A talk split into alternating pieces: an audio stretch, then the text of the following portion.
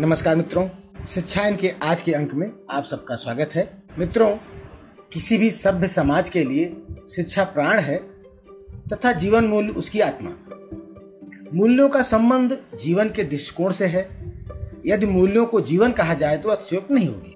व्यक्ति के जीवन में मूल्य का विकास सामाजिकरण की प्रक्रिया के साथ साथ होता है। व्यक्ति समाज के बिना जीवित नहीं रह सकता है। महान यूनानी दार्शनिक अरस्तु ने कहा था कि अन्य सभी जीवों की तरह इंसान भी एक सामाजिक प्राणी है, जिसे समाज का प्यार और साथ की ज़रूरत होती है। यही नहीं, रेमंड ने तो यहाँ तक कहा कि समाज विहीन व्यक्ति एक कोरी कल्पना है। वास्तव में व्यक्ति स्वभाव से ही सामाजिक प्राणी है, वह समाज से अलग रहकर जीवित नहीं रह सकता। उसी प्रकार जैसे मछली बिना जल के जीवित नहीं रह सकती। इस प्रकार हम कह सकते हैं कि व्यक्ति और समाज को अलग नहीं किया जा सकता, क्योंकि इन दोनों का अस्तित्व एक दूसरे में निहित है। मूल्यों की जो अवधारणा है, उसका सीधा अर्थ सिद्धांत, आदर्श और नैतिकता से है। सामाजिक संपर्क द्वारा नैतिक विकास होता है। हम कुछ मूल्यों को प्राथमिकता देते हैं, कुछ को त्याग देते हैं। मानव व्यवहार केवल विचारों द्वारा ही नहीं, बल्कि भावों के द्वारा भी होता है। अस्थायी भावों के आधार पर ही मूल्यों का चुनाव होता है। मूल्यों का अपना महत्व इसी के अंदर छिपा होता है। मूल्य आवृत्तियाँ एवं आदर्श हमारे व्यवहार को निर्देशित करते हैं, उसे डायरेक्ट करते हैं। आज के जीवन में सर्वाधिक महत्वपूर्ण मूल्य वह होते हैं जो सत्यम, शिवम एवं सुंदरम से ओतप्रोत होते हैं और व्यक्ति के व्यवहार में समाहित हो जाते हैं। हमारे जीवन को आनंदमय, सुखदायी बनाने में मूल्यों का अतुलनीय योगदान होता है। अतः आज के इस अंक में हम मूल शिक्षा की अवधारणा, उसके वर्गीकरण, मूल्यों का जीवन में महत्व और मूल शिक्षा की आवश्यकता पर विस्तार से चर्चा करेंगे। मित्रों, मूल्य को अंग्रेज़ी में वैल्यू कहते हैं और वैल्यू लैटिन भाषा के शब्द वैलियर से बना है।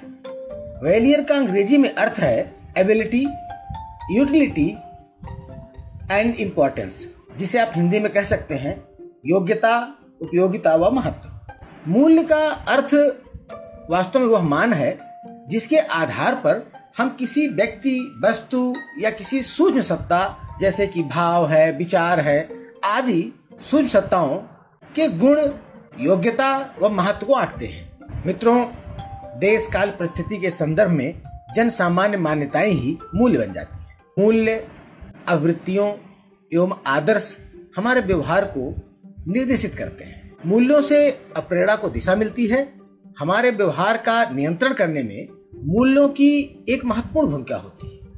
ये अभिप्रेरणा को शक्ति देते हैं, ताकत देते हैं और आवश्यकताओं की संपुष्टि के लिए निर्णायक की भूमिका निभाते हैं। हम सहयोग करेंगे अथवा असहयोग, सहनशील होंगे अथवा भयाक्रांता, ये हमारे विचार पर ही निर्भर नहीं करता, बल्कि ये हमारे मूल्यों द्वारा हमारे स्थायी भावों तथा अर्जित, परिमार्जित मूल्य जो प्रवृत्तियाँ हैं, उनके द्वारा भी निश्चित होते हैं। मूल्य वह चेतना है जो एक अच्छे व्यक्ति, एक अच्छे समाज और अच्छे जीवन में अच्छाई को प्रेरित व निर्देशित करती है। वस्तुतः मूल्य शब्द हमारे विचारों, हमारी भावनाओं, हमारी गतिविधियों एवं हमारे अनुभवों के गुणात्मक महत्व को प्रकट करता है। मूल्य मूल्यांकित मानक होते हैं, जिनका प्रयोग हम यह निर्णय लेने के लिए करते हैं कि क्या सही है और क्या गलत। क्या अच्छा है और क्या बुरा? किसे हमें सिलेक्ट करना है और किसे रिजेक्ट मनुष्य के पास अपनी पहचान को परिभाषित करने, अपने मूल्यों का चुनाव करने तथा अपने विश्वासों को स्थापित करने की एक अनोखी योग्यता होती है। ये तीनों मनुष्य के व्यवहार को प्रत्यक्ष रूप से प्रभावित करते हैं। हाँ मूल्य को एक सिद्धांत के रूप में परिभाषित किया जाता है, जो कल्याण को प्रोत्साहित करते हैं तथा नुकसान से बचाते हैं। मूल्य हमारी सफलता के लिए हमारे निर्देश होते हैं, हमारे दृष्टांत होते हैं कि क्या स्वीकार्य है और क्या अस्वीकार्य व्यक्तिगत मूल्यों को इस प्रकार परिभाषित किया जा सकता है कि सिद्धांतों में भावनात्मक विश्वास, जो विशेष रूप से एक व्यक्ति के लिए महत्वपूर्ण एवं अनुकूल है। मित्रों, हमारे मूल्य, हमारी भावनाओं को हमारे अनुभवों से संबद्ध करते हैं तथा हमारे विकल्पों, निर्णयों तथा गतिविधियों को निर्देशित और नियंत्रित भी करते हैं। जहाँ तक मूल्यों का वर्गीकरण का सवाल है। बहुत सारे दार्शनिक शिक्षा शास्त्रियों ने नैतिक मूल्यों का अपने अपने हिसाब से वर्गीकरण किया है। पेरी ने मूल्यों को सकारात्मक, नकारात्मक, विकासवादी, वास्तविक आदि श्रेणी में विभाजित किया है। जबकि कुछ विद्वानों ने मूल्यों को सुखवादी, सौंदर्यवादी, धार्मिक, आर्थिक, नैतिक तथा तार्किक मूल्यों में बांटा है। प्रसिद्ध शिक्षा शास्त्री आलपोर्ट एवं वर्मन ने मूल्यों को स्प्रिंगर के वर्गीकरण के आधार पर छह श्रेणियों में विभक्त किया है, जिसमें से पहली है सैद्धांतिक मूल्य। सैद्धांतिक मूल्य में वे रुचियाँ शामिल हैं जो सत्य पर आधारित होती हैं, जो सत्य को आधार मानकर कार्य में रुचि पैदा करने के मूल्य की तरफ़ इशारा करती हैं। दूसरा है आर्थिक मूल्य। इसमें उपयोगी, व्यवहारिक और धन दौलत से जनित जो कार्यों में रुचि लेने जैसा मूल्य प्रेरणा प्रदान करते हैं, उन मूल्यों को रखा गया है। तीसरा है सौंदर्यात्मक मूल्य, यानी कि कलात्मक पहलुओं में रुचि लेना। चौथा है सामाजिक मूल्य, यानी कि समाज में रहते हुए सामाजिक प्राणी के रूप में दूसरों की सहायता करने में रुचि लेना। पांचवा है राजनैतिक मूल्य, जिसमें मनुष्य पद, अपने प्रभुत्व, अपने वर्चस्व, अपनी शक्ति को रखने में बड़ी रुचि लेता है और इन मूल्यों को महत्व देता है। छठा है धार्मिक मूल्य, जिसमें व्यक्ति आध्यात्मिक कार्यों में रुचि लेता है। इसी प्रकार जेई टर्नर ने मूल्यों का वर्गीकरण दो रूपों में किया है। एक को उन्होंने अमूर्त मूल्य कहा और दूसरे को मूर्त मूल्य कहा। अमूर्त मूल्य में उन्होंने वस्तुगत रुचियों को शामिल किया और मूर्त मूल्य में विचारगत रुचियों को शामिल किया। सिंह अरवन ने नैतिक मूल्य को तीन श्रेणियों में बांटा, जिसमें उन्होंने पहले को जैविकी मूल्य, इनमें शारीरिक, आर्थिक तथा मनोरंजन संबंधी मूल्य रखा और दूसरा पाराजैविक मूल्य। इस श्रेणी में उन्होंने बौद्धिक, धार्मिक तथा सौंदर्यात्मक मूल्य को शामिल किया और तीसरा उन्होंने सामाजिक मूल्य। इसमें चरित्र तथा परस्पर प्रेम के मूल्य आते हैं। मूल्य के इन सभी वर्गीकरणों के अलावा भारत में राष्ट्रीय शैक्षिक अनुसंधान तथा प्रशिक्षण परिषद, यानी कि एनसीईआरटी, ने जो मूल्यों की सूची जारी की है, वो बड़ी लंबी है। एनसीईआरटी की सूची में तिरासी मूल्य शामिल किए गए हैं। हाँ एक बात है कि इस लंबी सूची को अगर हम श्रेणीकरण करें तो सूची को छोटा किया जा सकता है और श्रेणीकरण करते वक्त हम इसे व्यक्तिक, शैक्षिक, सामाजिक, चारित्रिक, राजनैतिक, आध्यात्मिक एवं सौंदर्यात्मक मूल्य के रूप में विभक्त कर सकते हैं। अब हम बात करते हैं मानवीय मूल्य की। सामान्य रूप से मानवीय मूल्य मूल्यों की एक पूरी श्रेणी का संकेत देते हैं, जो मानवीय जीवन को अर्थपूर्ण और पूर्ण बनाते हैं। द्रव्यात्मक, सामाजिक, मानसिक, सौंदर्यपूर्ण, नैतिक तथा आध्यात्मिक मूल्य मानवीय मूल्यों के विभिन्न अंग हैं। ये सभी एक अच्छे व्यक्ति को अच्छाई अच्छा जीवन तथा अच्छे समाज के निर्माण में योगदान देते हैं। जबकि मानवीय मूल्य यानी कि ह्यूमन वैल्यू शब्द कुछ विशेष प्रकार के मूल्यों का संकेत भी देता है। स्वतंत्रता, सृजनात्मकता, प्रेम और विवेक।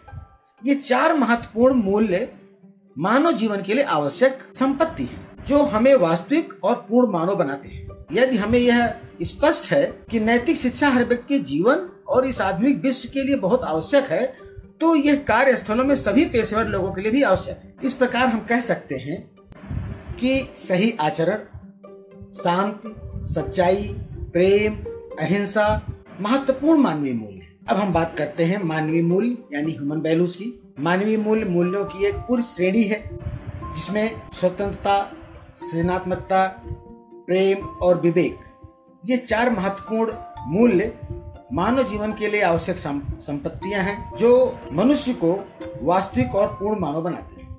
इससे ये स्पष्ट है कि नैतिक शिक्षा हर व्यक्ति के जीवन और इस आधुनिक विश्व के लिए बहुत आवश्यक है। कार्यस्थलों में भी, सभी पेशेवर लोगों के लिए भी नैतिक शिक्षा बहुत ही आवश्यक और उपयोगी है। मित्रों, यदि हम पेशेवर नैतिकता की बात ना करें तो नैतिक मूल्य शायद अधूरा रह जाएगा, क्योंकि आज एक शब्द पेशेवर दुनिया में बहुत चर्चित है। वो शब्द है इथिक्स। वास्तव में इथिक्स शब्द का मूल ग्रीक शब्द इथोस में है, चूँकि व्यवसायिक प्रणाली है, जिसमें अर्थव्यवस्था, सामाजिक न्यायिक तथा राजनीतिक मुद्दे शामिल होते हैं। व्यावसायिक मूल्य, आर्थिक लाभों के न्याय संगत वितरण, न्याय आदि मुद्दों पर केंद्रित हैं।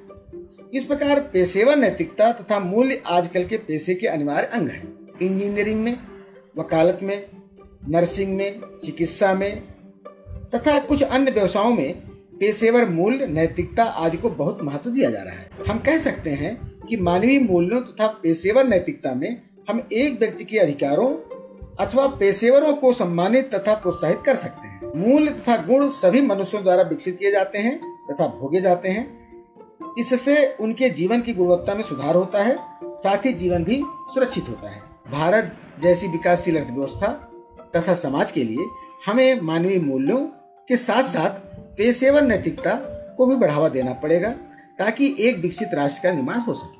मित्रों, अब बात करते हैं नैतिक शिक्षा की आवश्यकता need for value education Bharat अपनी धार्मिक, आध्यात्मिक, नैतिक, चारित्रिक संपदा के कारण प्राचीन काल से ही विश्व गुरु के रूप में जाना जाता रहा है। किंतु वर्तमान में फ़ैशन परस्ती भौतिकवादी, अस्तित्ववादी विचारों के प्रभाव में आकर भारत का जनमानस अपने आदर्शों, मूल्यों, मान्यताओं, आस्थाओं को भूलकर पाश्चात्य जीवन शैली को अपनाने लगा है, उसे अपने जीवन का भिन्न पहलू बना लिया है। इसमें दया, सहयोग, प्रेम, सहभाग, परमार्थ, समता पर आधारित जो भारतीय समाज, संस्कृति एवं शिक्षा थी, वो भी आज पाश्चात्यवादी दृष्टिकोण से घिर गई है। देश के प्राचीन आदर्शों, मूल्यों, मान्यताओं का अनवरत पतन होता जा रहा है। व्यक्ति शिक्षित होते हुए भी अशिक्षित जैसा आचरण व्यवहार कर रहा है। भारतीय शाश्वत सनातन मूल्य निरंतर कमज़ोर पड़ते जा रहे हैं, जिसका परिणाम ये हो रहा है कि सर्वत्र हर तरफ़ अनेकों दुख भरी परिस्थितियाँ उत्पन्न होती जा रही हैं। स्वार्थपरता, दंगा, अराजकता, असहयोग, असहिष्णुता, अहमवादता, द्वेष, छल, दंभ, ईर्ष्या, इन सब का प्रादुर्भाव हो रहा है। यह स्थिति राष्ट्र, समाज, परिवार के बहुमुखी विकास में बहुत ही घातक है।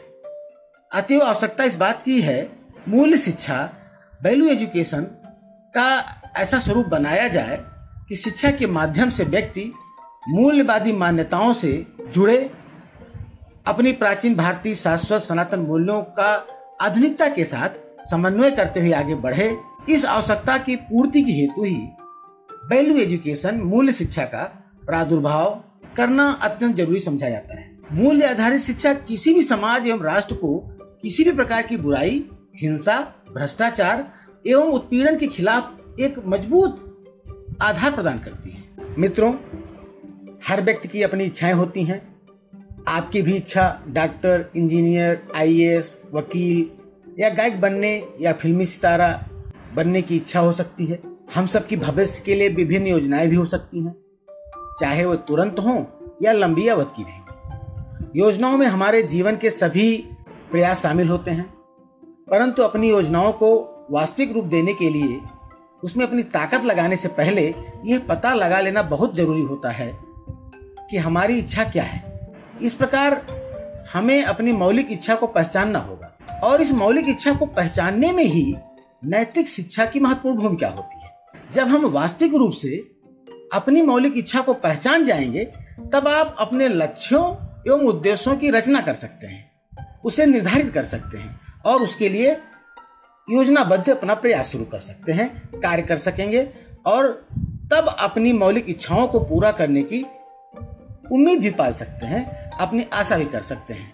यानी कि नैतिक शिक्षा इसमें हमें बहुत सहयोग करती है, हमारी बहुत मदद करती है कि हमारी इच्छाएँ सही दिशा में क्या हों। मित्रों, केवल इच्छा करना ही पर्याप्त नहीं होता हमें यह भी पता लगाना होता है कि हमारी इच्छाओं को किस प्रकार पूरा करना है। हम अपनी इच्छाओं को वास्तविक रूप देने के लिए किस प्रकार का कार्य करना है। हमें अपने उद्देश्यों को पूरा करने के लिए अपने मूल्यों तथा विश्वासों के अनुसार विभिन्न तरीकों को अपनाना होता है। हम सामान्यता प्रयोग करते रहते हैं, उनसे सीखते हैं एवं अपनी समझ विकसित करते हैं, अपनी समझ और अनुभव में सुधार लाते हैं। इसलिए मनुष्य पुरातन युग से पहले से ही आज के आधुनिक तकनीकी युग में आ पाया है। धीरे धीरे उसने अपना विकास पथ खुद बनाया है। मानवीय मूल्यों की पूर्ण समझ ही हमारी इच्छाओं को पूरा करने के लिए सुनिश्चित मार्ग बनाती है।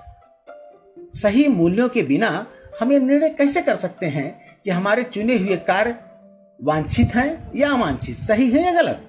यही तो नैतिक शिक्षा की आवश्यकता है। इस प्रकार नैतिक मूल्यों की सही तथा पूर्ण समझ की बहुत आवश्यकता है।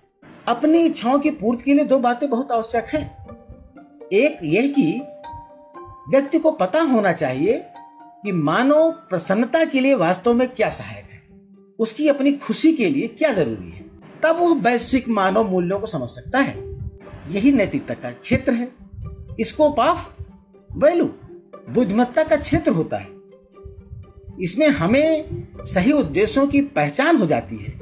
उसे पाने के लिए सही दिशा में सही कार्य प्रणाली के द्वारा सही मार्ग चुनने में, उसे पूरा करने में हमारे नैतिक मूल्य हमारी बहुत मदद करते हैं। अपने जीवन के उद्देश्य को वास्तविक रूप देने के लिए हम विभिन्न प्रकार के क्रियाकलाप सीखते हैं, उनके लिए अभ्यास करते हैं और वास्तविक जीवन में उसे कार्य रूप देने के लिए विभिन्न प्रकार की तकनीकों का विकास भी करते हैं और यही कौशल का क्षेत्र कहलाता है।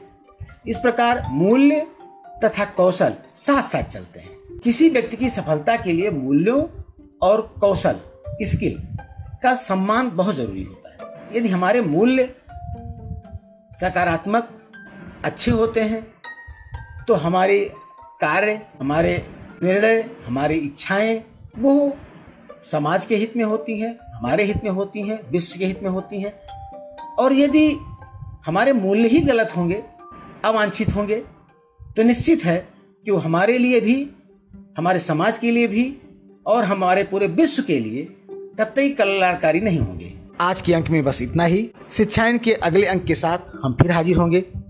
तब तक के लिए अपने मित्र डॉक्टर गिरीश त्रिपाठी को अनुमति दीजिए। नमस्कार।